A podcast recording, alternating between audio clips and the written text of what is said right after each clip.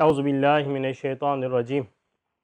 Bismillahirrahmanirrahim. Elhamdülillahi rabbil alamin. Essalatu vesselam ala resulina Muhammedin ve ala alihi ve ashabi ecmaîn. Ala resulina Muhammedin salavat. Allahümme salli ala seyyidina Muhammedin ve ala ali seyyidina Muhammed.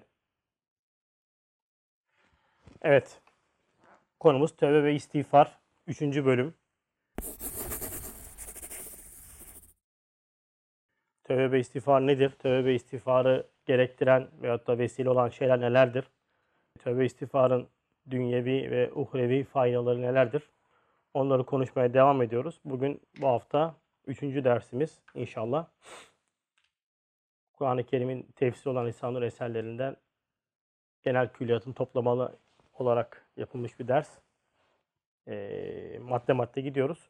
Şimdi konumuz tövbe ve istiğfara vesile olan noktalar.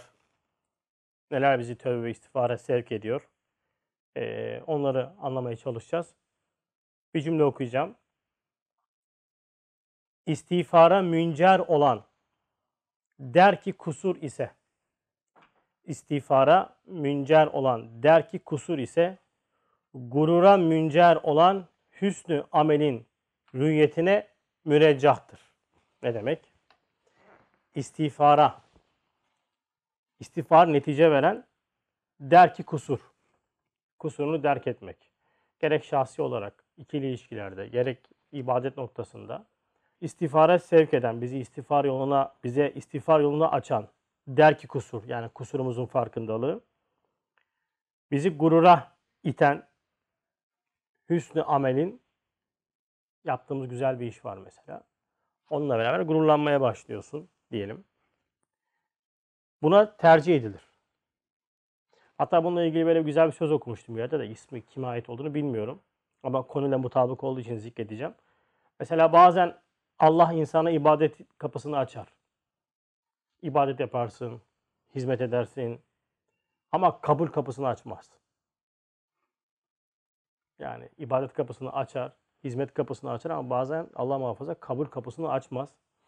Bazen olur ki insan bir günah işlemeyi Cenab-ı Hak ona takdir eder. Çünkü şeri de yaratan Allah'tır ama insan kendi cüz-i ihtiyarisiyle seçimlerinin neticesinde bir günaha meyletmiştir. O meyil şiddetlenince Cenab-ı Hak o günahı halk eder ve kişi günah işler ve bu günah işlemesi neticesinde bu günah bazen insanın vuslata ermesine vesile olur. Ne demek bu? Hemen bu günahın arkasında kişi acizliğini, muhtaçlığını hissediyorsa, ciddi de bir tövbe etmişse elhamdülillah. Ha bunu yapmayıp da ibadet yapıp, hizmet edip, bunun neticesinde ortaya bir gurur ve kibir ortaya çıkıyorsa bu ibadet mi hayırlıdır yoksa diğeri mi dediğimizde evet insana acizliğini, fakriyetini, kusurunu ve noksanını hissettiren günah bu ibadetten hayırlıdır. Ha bundan tabii böyle bir mana çıkartmayalım. Ben günah işliyorum. Cenab-ı Hakk'a çok yaklaşıyorum diye de ondan sonra günaha girilmek değil. Ama işin e, şeyi bu. Ölçüsü bu. Yani zaten kendini iman eğitimine tabi tutmamış kişi de ibadet gurur yapar, kibir yapar.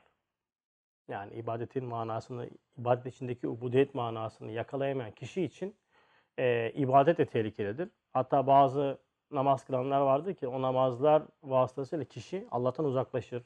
Bazı oruç tutanlar vardır diyor değil mi? Oruçtan eline geçen yalnızca kuru bir açlıktır diyor.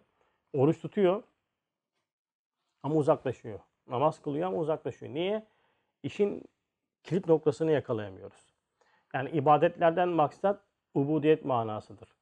Ubudiyet manası ne demektir? Kişinin kendi mahiyetini, kendi aciz ve fark ve noksan ve kusurunu idrak etmesidir.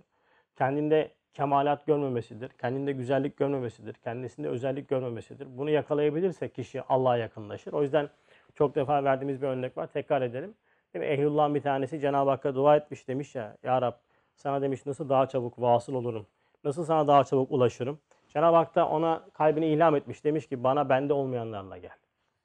Şimdi abde olup da abde yani kulda olup da Allah'ta olmayan ne ola ki bununla yaklaşsın kişi. Allah'ta ne olmaz? Evet Allah'ta olmayan ve bende olan bir şeyler var. Ama nedir o? acizdir, faktır, noksan ve kusurdur. Bunu anladığımız anda o zaman işte ibadet bizim gurur mekanizmamızı harekete geçirmez. Böyle e, tevazu hali, mahviyet hali oluşur. Ama bu olmazsa bu gurura müncer olan hüsnü amel yani ben öyle bir namaz kılarım ki yani seccadeler ağlar veyahut da işte çok güzel anlatıyorum yani hep de çok güzel anlatıyorum şeklindeki ifadelerle Allah muhafaza farkında olmadan e, uzaklaşmış oluyoruz. Yakınlaşma anında uzaklaşıyorsun. E, bu da çok ciddi bir im- imtihandır. O yüzden dinde hep Cenab-ı Hak bizi haf ve reca ortasında, ümit ve korku ortasında tutmak için ne bütün bütün ehemmiyeti nazara verir hadisler ne de bütün bütün korkuyu. O yüzden ya bazı hadislerde böyle, bazı hadislerde böyle dediğimiz zaman veyahut da ayetlerde her iki e, noktayı ele alarak bakmak lazım. Makama göre bakmak lazım. Çünkü bazen biz aşırı ümit pompalamaktan insanlara insanlarda korku, haf dediğimiz noktayı unutuyoruz. Bu sefer de ortaya günahlarıyla affedersiniz pişkinleşen, yüzsüzleşen veyahut da ibadetleriyle de kendini evliya sanan insanlar ortaya çıkıyor. Yani o ümit ve korku çok dengeli olması lazım. Öteki türlü denge karşısında muvazene çok ciddi şekilde bozuluyor. Evet. İkinci nokta. Cenab-ı Hakk'a kendimizi Cenab-ı Hakk'a satmak. Altıncı sözde geçen bir nokta. Cenab-ı Hak bize müşteri olmuş. Değil mi? Cenab-ı Hak müşteri olmuş bize. İnna Allah iştera diye geçiyor. Bismillahirrahmanirrahim. Müşteri de buradan geliyor kök olaraktan. İnna Allah iştera minel müminine enfusehum ve envalehum bi enne lehumul cennet. Cenab-ı Hak satın almıştır. Müşteri olmuştur. Ticaret yapacak bizle. Müminlerle tabi, iman edenlerle. Ama ne için? Neyin karşılığında? Enfüsehum. Nefisleri ve envalehum. Malları. Neyin karşılığında? Ve enne lehumul cennet. Yani cennetin karşılığında olmuştur. Şimdi bu güzel bir ayet. Her ayet olduğu gibi ama çokça kullanılan bir ayet ve bu ayetin neticesinde genelde cami ve mescitlerde veya sohbet yerlerinde Cenab-ı Hak size cenneti verecektir. Mallarınızın ve e, nefislerinizin karşılığında kısmı at, atlanır. Pamuk eller cebe ne verirsen elinle o gelir seninle. Ondan sonra şeklinde para kutularını doldurmak için çok sıkça istimal edilen bir ayet-i kerimedir. Ama ve lakin atlanılan bir yer vardır ki o atlanılan yer bütün sırrı kaçırır. Enfüsehum. Cenab-ı Hak bizden en sevdiklerinizi Allah yolunda değil mi? Ee, sarf etmedikten sonra Allah'a vasıl olamazsınız şeklinde herhalde böyle bir şey var. Ee, en sevdiklerinizi bağışlayın, verin. Ayet. Ayet mi? Bilmiyorum ben şimdi ayet demek istemiyorum çünkü ha- hafızamda yok. Ayet olabilir. Ama e, bu manada bir hakikat var. Biz bunu almışız. Bu hakikati. En sevdiğimiz deyince cebimizdeki paradan başlıyoruz. Para veriyoruz ondan sonra. Para vermekte e, sevdiğimizi verdiğimizi zannediyoruz. Evet parayı sevenler vardır Umut gibi ama ama insanın her insanın ortak sevgisi olan bir nokta var ki esas onu vermek zordur. Nefis dediğimiz varlık insanın şu bedeni yapısı ve ona takılan kuvve-i akliye, kuvve-i şehve, kuvve-i gadebiye dediğimiz kuvvelerden oluşan bu insanın bedenidir. İstek ve arzularıdır. Ve Cenab-ı Hakk'ın bizden istemiş olduğu en büyük satma aracı ve bizi en çabuk Cenab-ı Hakk'a ulaştıracak olan eee, nokta nefsi Cenab-ı Hakk'a satmaktır. Peki nasıl satacağız? Nefsi Cenab-ı Hakk'a satmak demek nefsani hareket etmemek demektir. Mesela sen medrese içerisinde bir abi kardeş arasındaki bir noktada hissiyatını aşıp e, nefsine rağmen muhabbet ve uhuvvetini geliştiriyorsan evet sen çok güzel bir şekilde hareket ettin ve nefsini Cenab-ı Hakk'a satmış oldun. Karı koca mabeyninde ilişkilerde karşı tarafa aile birliğini muhafaza, nefsi emmareye e, darbe vurmak noktasında geri adım atıp atmışsan, haklı dahi, haklı dahi olsa geri adım, geri adım atmışsan evet elhamdülillah sen nefsini Cenab-ı Hakk'a satmış oldun. O yüzden nefsi satmak zordur. Allah'ın arslanı tabiri kim için kullanılır? Allah'ın aslanı tabiri bir noktadan Hazreti Ali için kullanılır. Biz genelde Allah'ın aslanı deyince Hazreti Ali'nin e, müthiş şecaati vardır değil mi? E, ne demek şecaat? Kuvve-i Gadabe'nin haddi vasat kısmı yani müthiş bir cesurluk var. İmandan gelen bir cesaret var ve e, kahramanlık damarı var. Fakat e, Hazreti Ali'nin en meşhur kahramanlık damarı nefsiyle yapmış olduğu mücadeledir. Yoksa e, harp meydanında kılıç sallaması ondan sonra gelir. Onu nereden söylüyorum? Uhvet Risalesi'nde geçen kısım yok mu? Bir kafiri yere atıyor. Değil mi? Tam kafiri kesecek cihat meydanı. Kafir kendisine tükürüyor. Ve o da onu kesmekten vazgeçiyor. Bırakıyor. Kafire diyor ki benim amacım seni kızdırmak, beni daha çabuk öldürmeni sağlamaktı. Niye beni kesmedin? Hazreti Ali radıyallahu anh ne buyuruyor? Ben seni Allah için kesecektim. Fakat sen tükürdün. Nefsim hiddete geldi. Nefsim hiddete gelince ben seni kesmekten vazgeçtim. Nefis hesabına bir şey yapmamak. Şimdi böyle bir hadise yaşamak için bizim e, böyle bir savaş çıkaydı da ondan sonra böyle cenk meydanında aslanlar gibi kükrediğimiz zamanda bir kafiri yere yatırdığımız anda o kafirin bizim suratımıza tükürmesini bekleyip ha evet o tükürük geldi, beklenen tükürük geldi diyerekten kafiri bırakmak değil. Ama ve lakin ne yapıyor? Hazreti Ali bırakıyor. Bu hadiseyi biz hayat içerisinde sürekli yaşıyoruz. İlla ki sürekli birileri bizim suratımıza tükürüyor bazen. Nefsimiz hiddete geliyor. Bazen aile içerisinde, bazen medrese içerisinde, bazen hayat içtimai içerisinde. Tamam mı? Sürekli şekilde bizim nefsimize dokanıp kuyruğumuza basıp tabiri caizse bizi zorlayan hadiseler oluyor. İşte sen orada bu hadiseyi yaşayacaksın. Bağırmak hissiyatın geldi ve buna engel olabiliyorsan sen elhamdülillah çok güzel. Yani mesela karı koca ilişkisinde sen meseleyi büyütmeden geri adım atabiliyorsan, susabiliyorsan elhamdülillah. Sen Hazreti Ali'nin o hakikatini en azından bak bir veçini uygulamış oldun. Şimdi bu çok kolay değildir. Neden kolay değildir? Çünkü Allah'a satmadan, nefsi Allah'a satmadan bu elde edilmez. Allah'a satmak ne demek? Evet öyle oluyor ama ve lakin bunu satmak zor. İşletim sistemine geçmemiz lazım. Satmak sonuçtur. Nasıl satacağız? Süreç önemli. O sonucu yani o kafirin senin suratına tükürmesiyle beraber senin hiddete geldiğin anda o kafiri Hazreti Ali'yi kestirmeyen bir süreç var. Aynı hadise evde benim cinlerim tepeme geldiğinde bana bağırtırmayan da aynı süreç olması lazım. Bir sistem ders veriyor Kur'an-ı Kerim bize. O yüzden nefsi satmak zordur. Çünkü e, vahyin terbiyesine girmedikten sonra yani duyguların istikametli kullanılmama yöntemi olan duyguların, hissiyatın, cihazatın istikametli kullanma yöntemi olan vahyin terbiyesine, iman eğitimine girmeyen kimse ne öfkesine hakim olabilir, ne şehvetine hakim olabilir, ne de kuvve-i akliyenin ifrat veya tefrit mertebesinden hal olabilir. Vahyin terbiyesine, iman eğitimine girmek şarttır. Neyi nerede nasıl kullanacağını Kur'an ve sünnet sana ders verir. Kur'an ana işletim sistemini anlatır. Sünnet hayat içerisinde tatbikat sahasında sana bunu gösterir.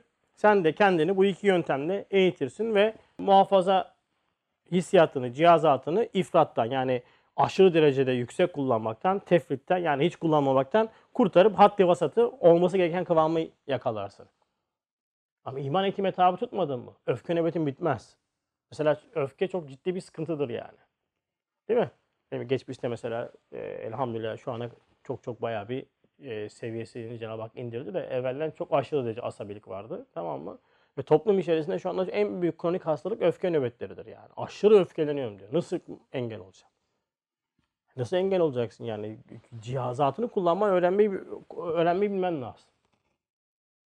Ama tutamıyorum. Ayetle çalışıyorsun. Belki aziminen gayze ve afin alin nas. Onlar diyor öfkelerini yutarlar diyor. Demek ki yutulabilir bir şeymiş. Ama nasıl yut yutacaksın? Ha işte orası önemli.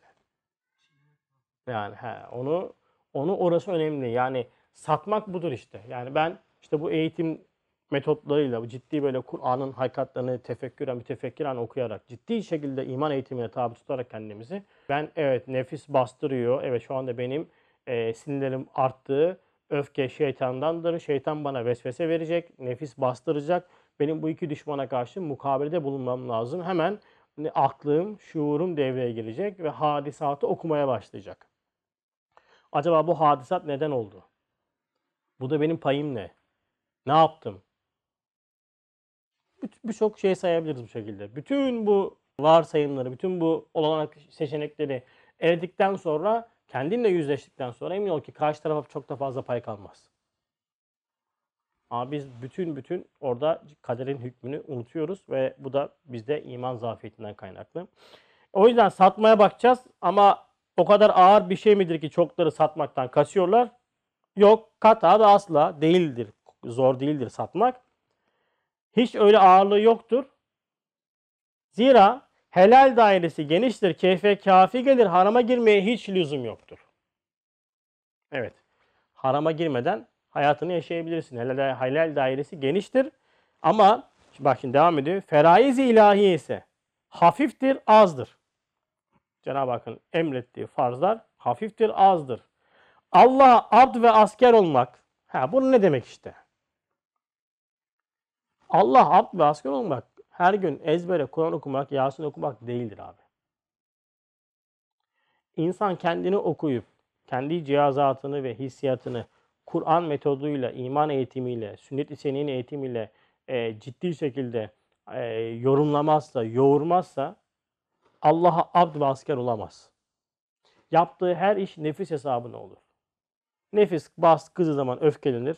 Nefsine dokandığı zaman bağırır, çağırır. Nefsine dokandığı zaman ondan sonra temas ediyorsa sever. Tamam mı? Her şeyi nefis hesabına yapar.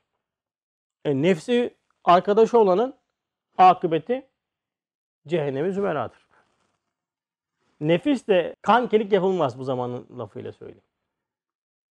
Nefsin bastırdığı yerde ruh ve şuur ve ruh geri e, ön plana çıkması lazım. Ama onun çıkartacak da eğitim lazım. O eğitim almadıktan sonra ruh ve şuur e, devre dışı kalır. O yüzden e, öfke nöbetlerinde mesela şey derler hani cinnet geçirdin derler. Yani artık insan kontrolü başka yere vermiştir. Orada artık daha temas edemez yani. Sen şöyle onu dokana o sürece kadar yapman gerekenleri yapmadın sen. Yani Allah'a satmadın. Ne demek yani? Vahyin terbiyesinde tabi tutmadın kendini. Hayat yaşadın. La ilahe hayat yaşadın. Her şeyi yedin. Her şeyi izledin. Her şeye baktın. Ondan sonra e, bence yaşadın. E, benliğe göre yaşadın. E, bence ve benliğe göre yaşayan kişinin de bu dünyada mutlu olma imkanı yoktur zaten. Feraiz-i ilahi dediğimiz şey hafiftir, azdır dedi. Birinci mertebede namaz, niyaz gibi, işte oruç gibi fiili ibadetler değildir. İman eğitimidir. Yani bu zamanda, bu asırda bu iman eğitiminin e, tavsiye edildiği bu eserler hariç başka bir eser de bulamazsınız. Daha çok namaz kıl. Namaz kıl. Namaz kıl bak huzur bulacaksın. Yani namaz kılanların haline bakıyorsun kardeşim yüzde boşanma davaları Avrupa ile eş değer seviyeye gelmiş. E bunların içerisinde bir sürü ehli iman var ya. Benim yakınlarım var mesela. Kendince şeriatı çok üst seviyede yaşayan bir karı koca vardı. Ayrıldılar. Kaç sene sonra ayrıldılar yani. Dört tane çocukları var. Mesele ne? Adamın ne içkisi var, ne kumarı var, ne bir şey. Ya işte e, benle ilgilenmiyor. Lan ne yapacak? Dört tane çocuk var. Anladın, elinden tutup muhalefeciye mi götürecek yani bu saatten sonra? Zihniyet Avrupa medeniyetiyle medenileşmiş. Dışı şeriat. Kafa açık, üstte çarşaf var. Kafa açık ama. Zihin açık, zihin. Zihin kapanmamış. Yani kapanmaktan maksat zaten e, o kapanmayı da yanlış anlıyoruz. Biz kapanmaktan maksat saç örtmek değildir birinci mertebede. Kapanmaktan senin vahyin ve sünnetin şuurundan veyahut da bilgisinden veyahut da öğretisinden hariç şeyleri kapatmaktır. Çünkü onlar sana zarar verecek. E zarar veriyor işte. Zarar veriyor işte. Feraiz-i ilahi hafiftir. Yani insan kendini iman eğitime tabi tuttuğunda öfkesinde, şehvetinde, biiznillah değil mi? Kolaylıkla kontrol edebilir yöntemi Kur'an-ı Kerim ve sünnetisini bize vermiştir. Peki ne yapacağız? Allah abd ve asker olmak öyle lezzetli bir şeriftir ki tarif edilmez. Vazife ise yalnız bir asker gibi Allah namına işlemeli, başlamalı, Allah hesabıyla vermeli, almalı. Ve izni ve kanunu dairesinde hareket etmeli, sükunet bulmalı. Peki kusur ettin, gene hata ettin, gene günah işledin. Ne yapacaksın? İstiğfar etmeli. Ya Rab kusurumuzu affet, bizi kendine kul kabul et, emanetini kabz etmek zamana kadar bizi emanette emin kıl. Amin demeli ve ona yalvarmalı. Demek ki kusurlarımız, yani illaki insanız, peygamber değiliz, ismet sıfatına mahfuz, değiliz. Günah işliyoruz. Günah işleyeceğiz. Bizim kaçınılmaz sonucumuz. Hemen sebebi ne? Neden ben harama nazar ediyorum? Demek ki iman eğitiminde zafiyetim var. Neden ben riya yapıyorum? İman eğitiminde zafiyetim var. Neden öfke nöbeti geçiriyorum? Neden hadisatı okuyamıyorum? İman eğitiminde zafiyetim var. İman hakikati gösterir sana. Cüzi lezzetler peşinde koşma der sana. O cüzi lezzetler senin helaketin olacak. Lezzet alamayacaksın. Anlık lezzet lezzet değildir. Mutluluk peşinde olma, saadet peşinde ol der sana iman. Ama sen his ve hevesine mağlup olduğunda his ve heves e, akıbeti görmez. Peşin ücrete tabidir der. Peşine çalışır. Peşin çalışır yani. Evet. Diğer bir madde istiğfar, tövbe ve istiğfar vesilesi vesilelerinden bir tanesi. Nefis ne kadar mağrur olsa da kendisi kendi kusurunu derk eder. Çok enteresan bir nokta. Nefis ne kadar mağrur olsa da ikili mübaşeretlerde karı koca olur, medrese içerisinde olur, dışarıda eş dost akraba olur. Dikkat ederseniz yaşamışsınızdır belki de. Ben kendim yaşadığım için biliyorum. O hadisat içerisinde belki hararet esnasında mağlup oldun ve e, bir arkadaşınla, eşinle ve hatta bir başka kardeşinle küstürdün. İnsan nefsi ne kadar gururlu olsa da öyle de böyle de der yani. Kusurlusun. Bunu kim der? Nefis demez. Bunu Hazreti Vicdan der. Kuddissi ruh. Radiyallahu an. Aleyhisselam. Niye böyle diyorum ondan sonra? Öyle çünkü. Hazreti vicdan, insanın vicdanı mahşerde hesap gününün küçük numunesidir. Kendi iç dünyasında daha oralara ötelerdeki hesap gününden önce senin hesabını bu dünyada sana hissettirir. Neyin ne olduğunu. Anlarsın. Ama şart var. O şart nedir? Resul'ün önünde sesini yükseltmeyeceksin. Hayda. Şimdi niye böyle oldu? Ee, Resul-i Ekrem Aleyhisselatü Vesselam vefat etti.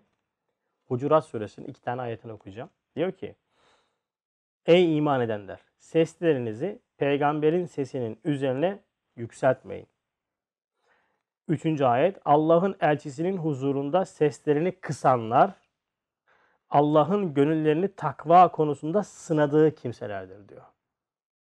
Şimdi bu ayet-i kerime nüzul sebebi belki o zaman yaşanmış bir hadisedir. Efendimiz Aleyhisselatü Vesselam önünde yüksek sesle konuşan birileri varsa onları ikaz noktasındadır. Evet doğrudur.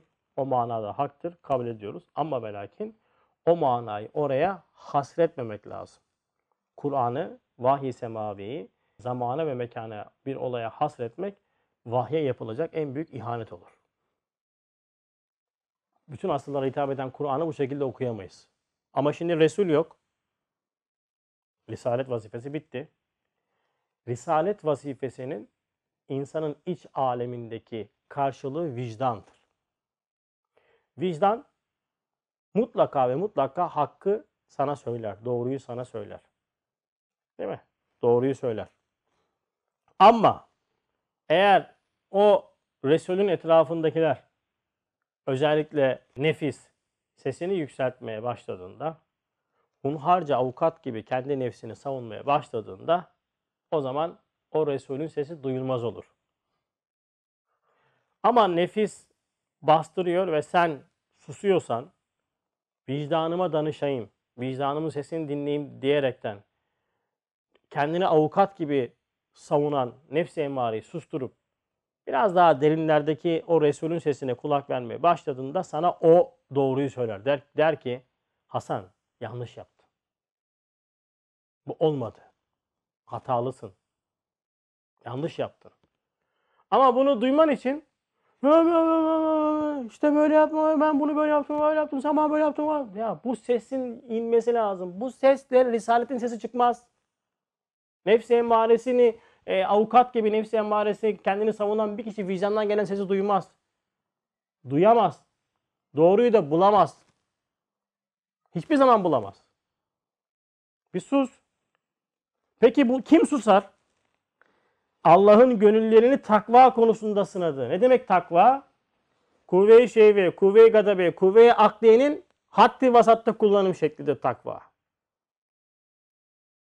Duygularını vahyin terbiyesinden geçirip sünnet-i seniyeyle eğiten kişilerdir ancak bunu duyabilecek olan kişiler. O yüzden hep söylüyorum vahyin terbiyesine girmiş bir insanın en büyük alameti nedir? Kusurlarıyla barışık olup kendi kusurunu çok rahat şekilde kabul edebilen insandır. Bunu yapmayan adam allame-i cihan olsa iki adım öteye gidemez maneviyatta. İki adım öteye gidemez yani. O yüzden Resulün, Resulün sesini kesmeyeceğiz. Vicdanımıza danışacağız. Vicdanımız bize doğruyu söyler. Bu da bize çok büyük bir istiğfar kapısını açar. Ama bunu bastırdık mı? O zaman maalesef çok önemli bir e, tövbe istiğfar kapısını kendimize kapatmış oluruz. Allah muhafaza. Evet. Diğer bir nokta, lemalarda geçen bir yer. Yani zaten öyle bir hal oluyor ki böyle de günahları işleyip işleyip tövbe istiğfar edeceksin. E, hadislerde geçiyor 100 kere tövbe sen yine e, istiğfar edeceksin ama mekanizmayı durduramadıktan sonra önünü alamazsın ki. Mekanizmayı durdurman lazım. Yani o bataklığı kurutman lazım. Sinek bitmez ki. Sinekleri öldürdür sabah kadar. Bataklık duruyor. Yani aynen şeytan sizi Allah rahmetiyle kandırmasın. Evet sen Allah'ın rahmeti çok geniş ama mesele bataklık. Yine süreç meselesine geliyor yani. Sen söyle o süreç içerisinde iman eğitimini almadıktan sonra durduramazsın kendini. Yani insanlara mesela şu anda e, devlet ne yapıyor? Her yere mobese kamerası koyuyor. Her yere güvenlik kamerası koyuyor. Neden? Suçları yakalamak için. Hapishaneler doldu taştı. Hapishanede yer yok. Yapıyorsun bir dünya hapishane. Bitmiyor. Neden? E, süreç atlanıyor. Sonuçta bir sonuç üzerinden suçlu yakalamak uygulaması var. Ama sürece vermiyorsun insanlara. Yani iman eğitimini vermiyorsun. Mesela bugün gençlerin kalbine Allah korkusunu, cehennem korkusunu tahkiki bir şekilde ama öyle Cem Yılmaz'ın paralelinden ondan sonra e, şey değil, cehennem itikadından bahsetmiyorum. Ciddi bir Allah'a iman, ahirete iman ve cehennem hakikatini insanların özellikle gençlerin gönlüne yerleştirdikten sonra o kişi diyeceği şey ne olur? Evet gerçi hükümetin hafiyeleri, polisleri beni görmüyorlar. Fakat cehennem gibi bir hapsi münferide olan Cenab-ı Hak beni biliyor, beni görüyor, fiillerimi kaydediyor der ve o kişi günaha girmekten uzaklaşır. Bunu yapmadıktan sonra sen istersen 100 bin tane silivri aç. Hiçbir şey fark etmez ki. Fark etmez ki. Sonuç o değildir. Çünkü mekanizmayı çürütmüyoruz. Yani e, bataklığı çürütmüyoruz. Bizim bir ara medresede sinek yaratılmaya başlanmıştı. Ya bu sinekler nereden geliyor kardeşim? Hiçbir şey boşu boşuna yaratılmaz kainatta. Sinek varsa bir yerde ya kokan ya bozulan ya da e, bu noktada pisliğe temas eden, zahiri pisliğe temas eden bir şey var. Çünkü sinekler sıhhiye memurlarıdır. Temizlik yaparlar yani. O yüzden yazın mikrop çok olduğundan dolayı sinek de çok olur. Tamam mı? E, sinekleri vuralım. Yani vurmuyorsun bir caiz değil diye. Yani kovalamaya çalışıyoruz havluyla falan canlandırışıyor. Bitmiyor. Bitmez abicim. Çö- bozulan şeyi bulmadıktan sonra oradan halk edecek Cenab-ı Hak. Sonra bakıyoruz ki ya bir şey bozulmuş ya çöpün orada bir şey birikmiş. Bir şey var yani onun habercisidir. Mesele bataklığı çürütmektir, kurutmaktır. Şeriatın uygulama yöntemi de budur mesela bilinmiyor şeriat. El kesme muhabbetinde değil mi? El kesme cezasında. Şeriat önce e, süreci halleder. Sonuç en sondur. Mesela e, şeriata göre sen çocukluktan beri ciddi bir iman eğitimi alırsın. Bir dini eğitim alırsın. Devletin sosyal devlet vazifeleri vardır. Mesela seni belli seviyeye kadar bakmakla mükelleftir. Evli değilsen mesela seni evlendirir. E, evin yoksa sana ev verir, iş imkanı verir. Seni kendi kendine e, idare edebilecek en azından maddi imkanın noktasında sana imkanlar sunar. Zaten toplum içerisinde sadaka ve zekat mekanizması süper işler. Bir sürü bir sürü etken etken etken ondan sonra der ki hırsızın eli kesilecek. Bütün bunların neticesinde sen hala hırsızlık yapıyorsan kadı seni çağırır. Der ki sen neden hırsızlık yaptın? Sen desen ki ya ben açtım. Çoluk çocuğum aç. Hemen senin komşuna bakarlar. Der ki bu adam niye aç yattı? Sen Müslüman değil misin? Veyahut da o bölgedeki e, zenginlere sorar. Sadak, e, zekatını verdiniz mi? Zekat vermeyen hırsız ekberdir şeriata göre. Hırsız ekberdir. Büyük hırsızdır yani. Bütün bunlara rağmen sen yine hırsızlık yapmışsan zaten senin elin kesilmesi lazım. Bir tane el kesersin toplum kurtulur. Düşünsene sen. Ve herkesin içerisinde tek kolla geziyorsun. Hırsız damgası yiyorsun. Bunun daha bir utanç olur mu? İnsan yapamaz bunu. Bütün bu süreçten sonraki bir sonuç vardır. Ama bize genelde anlatılan nedir? Biz genelde e, bize sonucu anlatır. İşte Şeriat el keser. Böyle değil işte. O süreci bize e, bu toplum hayatına bunu koyamadıktan sonra olmaz. İman eğitimini koymazsınız topluma, toplumu durduramazsınız abiler. Durduramazsınız yani. Durmuyor da işte. Evet. Şimdi yine bir tövbe istiğfar vesilesi nedir? Şuraya okuyacağım. Özellikle ikili mübaşiretlerde çektiğimiz sıkıntılarda maalesef biz perdenin arkasına pek geçemiyoruz. Kusurlarımızla yüzleşmekten ziyade insanları suçlamak noktasında çok kolay bir yöntem bulmuşuz kendimize. Nefsimizin aldatmasıyla hemen karşı tarafı suçlayıp senin yüzünden oldu, sen yapıyorsun, ben yapıyorum vesaire diyerekten hep suçlama mekanizmasını, suçlama oklarını karşı tarafa atıyoruz. Diyor ki, Üstad kendi hayatından bir num- numune anlatacak. İnsanların sana ettikleri aynı zulümlerinde aynı adalet olan kaderi ilahinin büyük bir hissesi var. Görebiliyor muyuz bunu? Bir şey vücuda geldiğinde, bir şey olduğunda artık onda kaderin hissesi vardır. Kader ona onay vermiştir. Kaderin onay verdiği bir şeyde yani vücuda gelen her şeyde ne olmuşsa musibet olur, hastalık olur, sıkıntı olur, ölüm olur, bir şey olur, ikili mübaşetlere sıkıntılar olur. Ne olursa olsun. Vücuda geldi mi? Oldu mu? Artık o kaderin onayından geçmiştir. Cenab-ı Hak ilminin yanında kudret ve iradesini temas ettirmiştir, vücuda getirmiştir. Şimdi tahkiki iman sahibi bir Müslümana düşen şey nedir? O hadiseyi okumaktır. Nasıl okuyacak? Kader bir şeye hüküm vermişse onda mutlak olaraktan bir kere ne görecek? Adaleti görecek. Ondan sonra o olayda mutlaka hikmeti görecek. Ondan sonra zaten rahmeti görecek. Adaleti görecek, hikmeti görecek, sonra rahmeti görecek. Adalet. Yani benim başıma bu neden geldi? Hangi fiilimle kadere fetva verdim ki bu musibeti bana netice verdi? Zor olan inni küntü minel zalimin demektir. Yunus Aleyhisselam'ın meşhur duası. La ilahe illa ente subhaneke inni kuntu minez zalimin. Ben nefsime zulmettim, zalimlerden oldum. Ne oluyorsa oluyorsa benim yüzümden oluyor. Diyebiliyor muyuz? Maalesef. Çoğu zaman diyemiyoruz. Hep dışa hariçte. Hariçte kusur aramak çok kolay bir yöntemdir. Bakın Yusuf Aleyhisselam Yusuf Aleyhisselam'ın kıssasında bu çok iki önemli nokta vardır. Nefsi savunmamak noktası ve e, sen söyle perdenin önündekiyle uğraşmama noktasında. Yusuf Aleyhisselam'a atılan iftirada Yusuf Aleyhisselam'ın gömleği nereden yırtılmıştır? Arkasından yırtılmıştır. Gömleğinin arkasından yırtılmasına rağmen Yusuf Aleyhisselam kendini savunmamıştır. İnnen nefse le emmâratun bis su'i illa ma rahime rabbi. Hapse düşmüş. Kendini savunmamış ama. Tamam mı? İkinci nokta hapse düşüyor. Mısır azizi oluyor. Süreç işliyor vesaire. Mısır azizi oluyor. Artık Mısır'ın başına geçiyor tabiri caizse. Kardeşleriyle tekrardan buluşuyor.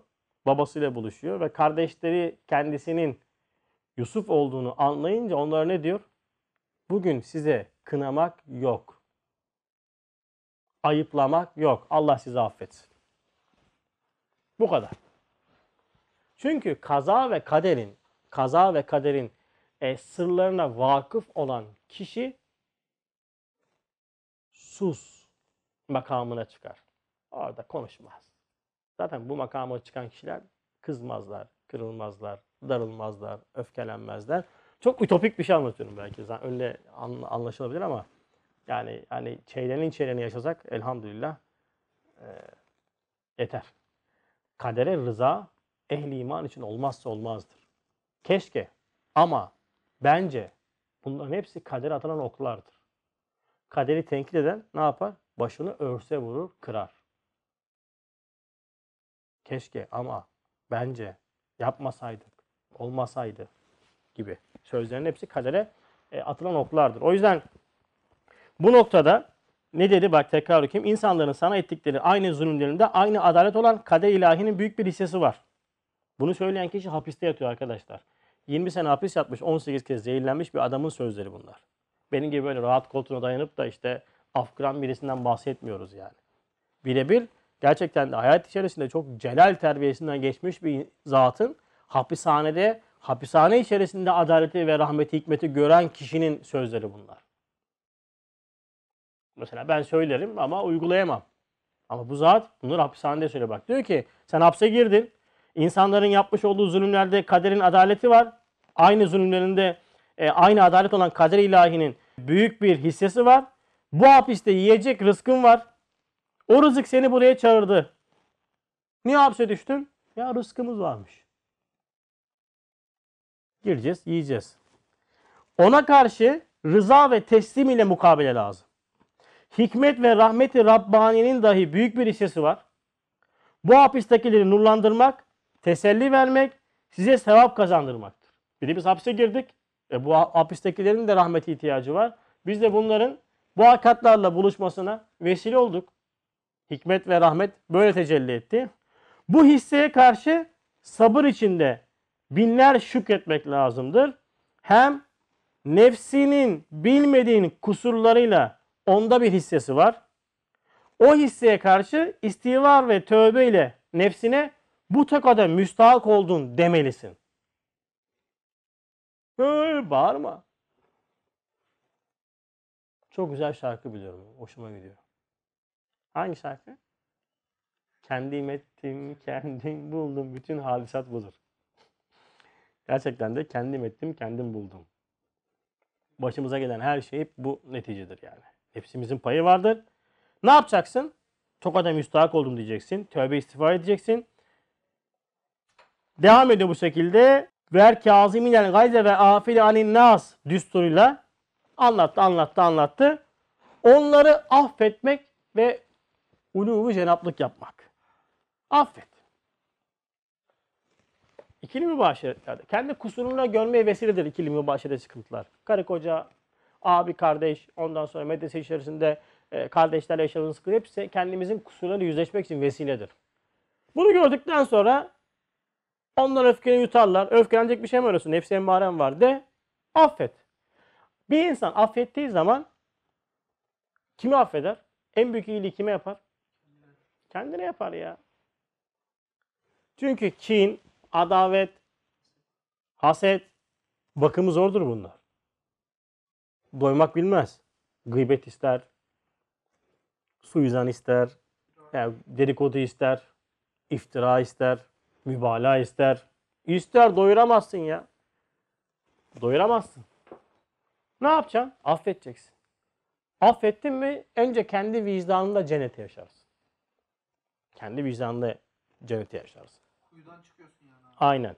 Yani e, Yusuf Aleyhisselam'ın düşmüş olduğu kuyunun veyahut da Yusuf Aleyhisselam'ın kuyuya atan 12 tane 11 tane kardeşin hakikati işte bunlardır. Beden kuyusuna, his kuyusuna girdi mi çıkamazsın. Nasıl çıkacağım? Nasıl girirsen öyle çıkacaksın. O yüzden bu tür sıkıntıların hepsi neymiş? Bizim ikili mübaşirette yaşadığımız sıkıntıların hepsi bizim kendi kusurlarımızla yüzleş- yüzleşme noktasında e, bir vesile.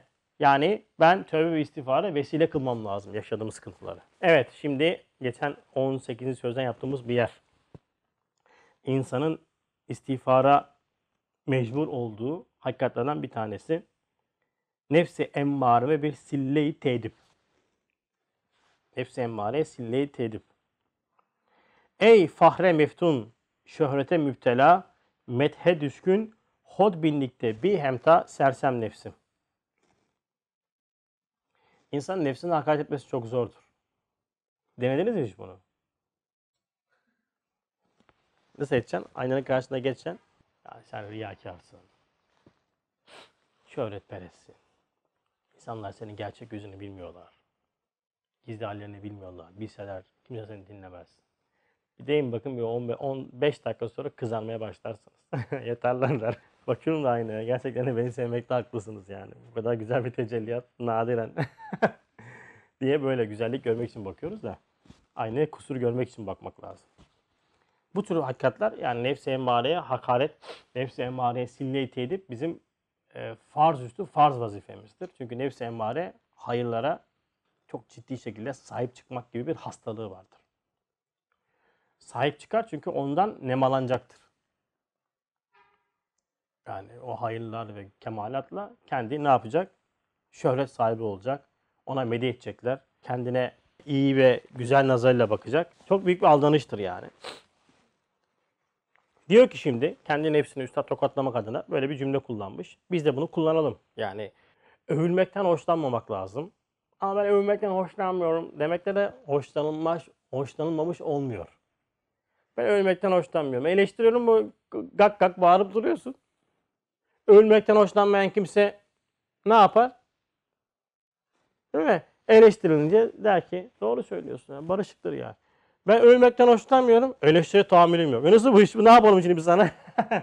Bana ondan sonra hiçbir şey demeyeceksin yani. Gerçekten de insan fıtratı, nefsi emmarenin yaratılışı mete düşkündür. Eleştiriye tahammül yoktur. E, bu minvalde hayatta yaşıyorsan nefsi emmarenin kölesi olmuşsundur yani. Allah muhafaza etsin. Evet. Eğer binler meyve veren incirin menşei olan küçücük bir çekirdeği ve yüz salkım ona takılan üzümün siyah kurucuk çubuğu bütün o meyveleri, o salkımları, kendi hünerleri olduğu ve onlardan istifade edenler o çubuğa, o çekirdeğe medih ve hürmet etmek lazım olduğu hak bir dava ise yani üzüm ve incir ağacını, inciri e, nazara verdi ki e, biz genelde incirin aydın incir olmasına bakarız da incirin yaratılışına bakmayız. Üzümün de ondan sonra işte Trakya üzümü olsun diye bakarız. Ama üzümün yaratılışına bakmayız. Biz genelde fiyata bakarız. Yaratılışa bakmayız. 10 liraya şey mi olur ya? Ispanak ya 5 lira ıspanak mı olur ya? Ispanak diye bakarız genelde. E, fiyatlarla hemhaliz. Çünkü bizim kalp cebimizden ziyade pantolon cebimiz bizim dünyamıza daha önem arz ediyor. Cebindeki parayı alma, pantolon cebinden parayı alma, kalp cebin zaten boş. Ondan ne alacaksın yani? Yani 2 liralık ucuz bir şey alacağım diye çarşı pazarda dolaşıp ömür sermayemizi boşa harcarız. Ama ömür sermayemizle yapacağımız bir sürü manevi işler var. Onu hesaba katmayız biz ama. 2 lira ucuz aldım ben. Orada 3 liraydı burada 4 liraya aldım. Şey 4 liraydı burada 2 liraya aldım. Maşallah. Kaç ne kadar zamanın gitti? Yarım saatim gitti. Yarım saat demek yarım cüz demek. 15 sayfa demek. Tespih çekenler için, ehli tarikat için. Değil mi? Farklı yöntemlerde. ibadet demek yani. E, orada yolda gittin, bir dünya çarşı pazara girdin çıktın. Günahlar ne olacak? Ne kazandın? 2 lira. Ne kaybettin? Biz de hep kazandıklarımıza bakıyoruz yani. Ya illa iktisat noktasında ihtiyaç sahibi insanlar bu noktada hassas davranabilirler. Ama ve lakin en azından e, pantolon cebini düşündükleri kadar da kalp cebini düşünmemiz lazım. O ayrı mesele. Ve incirle üzüm. Zahir esbabla bakıldığında gerçekten de açıklaması e, olmayan iki yaratılıştır. Bir tarafta üzümün menşeine bakarsınız. Kurucuk çubuk vardır. Asma ağacı kurudur. Değil mi? Yani bir, görmüşsünüz vardır. Gerçekten de o asmadan o üzüm nasıl çıkar? Fevkalade bir mucizedir yani. Diğer tarafta incir. Kendisi çamur yer. E, e, yavrularına süt içirir diyor. Yani o incir daha pişmeden önce sıktığınız zaman içi süt doludur böyle. Sonra Cenab-ı Hak onu yaratır, pişirir, ondan sonra olgunlaştırır. Biz onu genelde böyle kırmızıyken yeriz. Tabii içindeki süt de artık pişmiş oluyor dolayısıyla. Ve e, bu lezzetli nimet olan iki nimetin kaynağı ağaç ve asmadır dediğimizde bunu hak bir dava olarak kabul edebilir miyiz? Edemeyiz. Yani bunun imkanı yoktur çünkü. Aynen bunun gibi de aynen onun gibi de o meyveleri, o salkımları kendi hünerleri olduğu, onlardan istifade edenler o çubuğa, o çekirdeğe medih ve hürmet etmek lazım olduğu hak bir dava ise senin dahi sana yüklenen nimetler için fahre, gurura belki bir hakkın var. Halbuki sen daim zemme müstahaksın. Neden? Zira o çekirdek ve o çubuk gibi değilsin. Senin bir cüz'i ihtiyarın bulunmakla. Sen cüz'i ihtiyarın var. Yani seçme hakkı verilmiş sana. Tercihte bulunuyorsun. Bulunduğun tercihlerle ne yapıyorsun? O nimetlerin kıymetlerini fahrin ile tenkis ediyorsun. Gururlanaraktan, gurur yaparaktan, kendinden bilerekten çok âli ondan sonra yaratılış mucizesini kendi sanatın olarak pazarlayıp çok e, değerli bir şeyi değersiz hale getiriyorsun. Çok değerli bir şeyi değersiz hale getiriyorsun. Sonra gururunla tahrip ediyorsun. Küfranınla iptal ediyorsun. Temellükle gasp ediyorsun. Ben yaptım diyerekten, kendinden bilerekten. Nefs-i emmarenin potansiyelinde olmayan bir şeydir hayırlar. Yapan biz değiliz. İnciri yapan ağaç olmadığı, üzümü yapan asma olmadığı gibi hayırları yapmaya kabiliyet olan biz değiliz. Hayırlar vücudidir. Birçok esbabın birleşmesinden vücuda getirilir. Sen bir şartı adisin. Kes dediğin yani cüzi bir dua niteliğinde vücudu harisi olmayan bir şeyle sen bir şeyin vücuda binlerce şeyden oluşan bir şeyin vücuda gelmesine vesile oldun. O da bizden değil. Tabii o da bizden değil yani. Çünkü sana o hayrı seçtirecek eğitim metodunu sana kim verdi? Yine vahiy verdi. Yani sen ananın karnından doğar doğmaz hayırlara yapacak kapasite doğmadın ki. Kitap okudun, vahye ta- ta- tabi oldun, peygamberi dinledin, bir evliya dinledin, bir Allah dostu dinledin, camide bir vaaz dinledin. Değil mi? İş, işletim sistemini attın. Cüz-i ihtiyarınla, kesbinle eee, buna doğru meylettin. Cenab-ı Hak sana bir şey yaptı. Yarattı işte. Sen bir sadaka verdin, bir kitap okudun, ders okudun vesaire vesaire. Yani yüz binler, milyonlar hisseden çok çok cüzi bir hisse o da sana ait değil. O yüzden insanın hayırlarda hiçbir şekilde hak dava etme hakkı yoktur. Ayetin ifadesi. Sizin hayır gelirse Allah'tan, ne şer gelirse nefsinizdendir. Nettir yani. Ya çok az ama bak ben de şimdi burada arkada meyhane vardı bak gitmedim oraya bak dershaneye geldim canım. Dershaneye geldim. Sen mi dershaneye geldin? Ben mi dershaneye geldim? Ama şerlerde evet sen yaptın. Abi nasıl oluyor bu? Hayırları reddetmek en büyük şerdir. Hayırları reddettin. Yani vahiy dinlemedin, risaleti dinlemedin, risaletin şakirtlerini dinlemedin, kulağını insaniyetine kapattın. Birçok hayrı reddettin ve şerre meylettin. Cenab-ı Hak da o şerri de yarattı. Sen meyhaneye gitmek istedin. Cenab-ı Hak seni meyhaneye götürdü. Yapan sensin. Maalesef insanın fıtratında yani nefsi emanın fıtratında var olan bir şey bu. Hayırlara sahip çıkıyoruz. Hemen hemen sahip çıkar nefsi emare. Bunu yaparım, şunu yaparım, bunu okurum, bunu anlatırım, bunu yaparım, bunu yaparım falan filan. Kaderi yanlış kullanmaktır bu işte. Kaderin yanlış eğitimidir bu. Senin vazifen fahir değil şükürdür. Sana layık olan şöhret değil tevazudur, hacalettir, utanmaktır. Gerçekten de fıtratı bozulmamış insan hayırlar kendisine söylendiğinde utanır. Bizim Tüyünen Efendi bir şey yapıyor mesela güzel bir şey. Bir daha yap diyorsun falan. Hemen böyle yapıyor. Ha, hemen ya bak fıtrat bozulmayınca reddediyor yani. Şimdi ya, bir daha söyleyeyim mi? Çünkü neden artık cüz ihtiyar devreye girdi mi artık oradaki safet bozulmaya başlıyor. O yüzden bir istiğfar vesilesi bak onu söyleyecek. İstiğfar vesilesi deyince hemen aklımıza günahlar gelir değil mi? Tövbe istiğfar vesilesi. Çok günah gelir tövbe istiğfar. Ha, o bir veçi evet. Hayırları senin vesilenle ortaya çıkan hayırlar, kemalat, ibadet vesaire çıktığı anda ne yapacaksın? Senin hakkın medih değil, istiğfardır, nedamettir. Estağfurullah. Bir şey oldu. Estağfurullah. Elhamdülillah ama. Evet estağfurullah. Nefsi emmaren buna sahiplenecek. Onun hakkı değil. Ama elhamdülillah Cenab-ı Hak nefsi emmareme rağmen beni bu hayırda istihdam ediyor. Bu bir duadır. Allah'ım kapındaki ilmindeki hayırlara muhtacız. Bizi hayırlarda istihdam eyle diye bir duadır bu. Dua etmemiz lazım. Dua etmemiz lazım çünkü nefis kendinden bildiği zaman hayırları Allah o hayır kapısını kapatır insana. Veyahut da o hayrın o kişiye getirisi olmaz. Mesela çok hayır işler ben ben der dur der, der durur. Alem ahirete gittiğinde müflis olarak gider. O yüzden salih amelle iyilik arasında büyük fark vardır. Ortada koca bir iman eğitimi yatar. İyilik herkes yapar. Edison da iyilik yapar. Gates de iyilik yapar. Önder de iyilik yapar. Ama Edison salih amel yapamaz. Salih salih amel yapabilir. Kur'an'ın iman eğitimine tabi olan salih salih amel yapar. Edison yapamaz. Edison iyilikler ne olacak? Ya bu dünyada işte görüyor hala Edison deyip duruyoruz bak. Allah razı olsun. Olmaz kardeş. İman etmedikten sonra Allah razı olmaz. Edison'un bu dünyaya geliş gayesi ampulü yaratmak değildi. Ampulü e, yaratmak dedim aşağı. Ampulü bulmak değildi.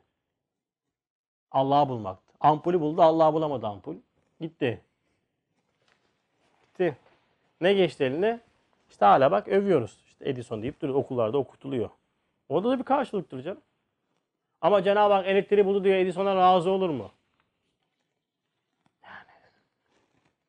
Böyle bir şey yok. Yani yaratılış hikmet dairesi içinde böyle bir ama Cenab-ı Hak der ki ben Edison'u affettim onu ben bilemem. Orası Cenab-ı Hakk'ın takdiri, irade ilahi kimse kota koyamaz. O yüzden bu noktada hayırlı işler vücuda geldiğinde, bizim üstümüze getirildiğinde hemen arkasından istiğfarı mutlaka ve mutlaka getirmemiz lazım. Yani istiğfar etmek için, tövbe etmek için yalnızca günah işlemeyi beklememek lazım. Hayırlı işlerde de estağfurullah. Çok güzel iyi anlatıyorsun estağfurullah. Çok güzel yapmışsın estağfurullah. Ama elhamdülillah. Küfra nimet yetmeyeceğiz tabii yani. Allah'ın nimetini de üzerimizde gözüken Allah'ın nimetlerini de söyleyeceğiz. Ama yani işte yani biz bir anlatıyoruz bir anlatıyoruz bildiğiniz gibi değil böyle saatlerce konuşsam konuşurum acizane. Acizane ama acip bir acizane yani. Yine bir istiğfar vesilesi. Ben sizi ve muterizleri Risale-i Nur'un şeref ve haysiyetiyle temin ediyorum ki bu işaretler ve evliyanın imalı haberleri, remizleri beni daima şükre ve hamde ve kusurlarımdan istiğfara sevk etmiş. Hiçbir vakitte ve hiçbir dakika nefse emmareme medarı fahrı gurur olacak bir enaniyet ve benlik vermediğini size bu 20 sene hayatımın gözünüz önünde tereşşuatıyla ispat ediyorum. Şu aralarda geçen bir cümle. Risale-i Nur'a ve Risale-i Nur hizmetine Kur'an işaret etmiş. Gavs-ı Azam işaret etmiş. İmam Ali radıyallahu anh işaret etmiş. Bunlar sarı işaretler değildir yalnız. ha. Kur'an'da Risale-i Nur'a işaret var diye Kur'an-ı Kerim içerisinde Risale-i Nur cümlesini aramak aptallık olur. Hadsizlik olur. Ama cifir ecet hesabıyla ve bazı surelerde bazı manalar işaret etmiş remzen. Herkes görebilir mi? Herkes göremez. Yani yaş ve kuru her şey Kur'an'da vardır ama her şeyi herkes göremez. Bunu unutmayacağız. Ama bu işaretler üstada bunu zikretmiş ve o zaman abilere şevki gayret olması noktasında neşretmiş. Bu işaretler ve imalı haberler üstadda bir gurur. Ya kolay mı arkadaşlar? Yani büyük zatların işaretlerine mazhar. Şimdi Risale-i Nur'da Hasan ismi geçince bile değil mi? Ulan diyor "Aa, ismim burada geçiyor falan ki o ben değilim de misal veriyorum. Hasan ismi geçiyor. Hatta menfi manada da geçiyor ondan sonra. E, meşrebimize pek uygun olmayan birisi de geçiyor. Yani mesela Yeşil Salih geçiyor tamam mı? E, misal veriyorum değil mi? Yani bir cüzi bir benzerlik bile insana bir keyif veriyor. Böyle bir latife de nevinden de olsa insanın hoşuna gidiyor. Bir de sarahaten bir işaret olsa düşünsenize. Mesela Üstad Hazretleri sarsılmaz derken umuttan bahsetmiş. Her okuduğum zaman böyle bir şey oluyor. Sarsılmaz dediğinde umut sarsılmazdan haber veriyor dese umut ne kadar hoşuna gider. İşte Üstad da bu noktada kendisine diyor ki bu zatların, bu remizleri, bu işaretleri, evliyanın imanı haberleri bende diyor kesinlikle gurur ve fahr oluşturmuyor ve istifare sevk ediyor beni. He, demek ki bu noktada insanların bizi medü sena etmesi ki edecekler. Edecekler abi buna engel olamazsınız. İnsanlar e, ihsan görmüş olduğu şeye peretiş eder. Yani o şeyi yüceltir, o şeyi över, o şeyi sever. Hatta geçen insanlar da olacak etrafınızda. Bunu da bilin. Bazı muvazenesiz tipler olacak. Özür diliyorum. Bazı dal kavuklar olacak. Özel böyle e, fıtratı bozuk amacı sizin ayağınızı kaydırmak olan art niyetli kişiler de çıkacak. Çıkacak yani toplum içinde bunu görürsünüz. Göreceksiniz. Hizmet hayatınızda da göreceksiniz. Allah nasip ederse. Ondan sonra ne yapacağız? Bunların bütün bu metüsenaları bizi mahiyetimizdeki acz ve fark ve noksan ve kusurun farkındalığını unutturmayacak. Hemen estağfurullah, hemen tövbe estağfurullah, istiğfar edeceğiz. Kendimizden bir şey bilmeyeceğiz. Kendimizde olmadığını, kesinlikle olmadığını farkındalığını net alemize oturtacağız. Bu çok ciddi bir iman eğitimi olacak tabii yani. Ve bunu sürekli yapan kişiler varsa etrafınızda onlara da önce tatlı dille ikaz edeceksiniz. Bana böyle yapma, bana böyle muamelede bulunma. Bak ben nefse emmare taşıyorum. Ben vahyin eğitimine kendimi ciddi şekilde tabi tutmaya çalışıyorum ama eksiğim çok. Olur da yanılabilirim. Olurla olur da aldanabilirim. Benim lütfen suratıma karşı beni övme.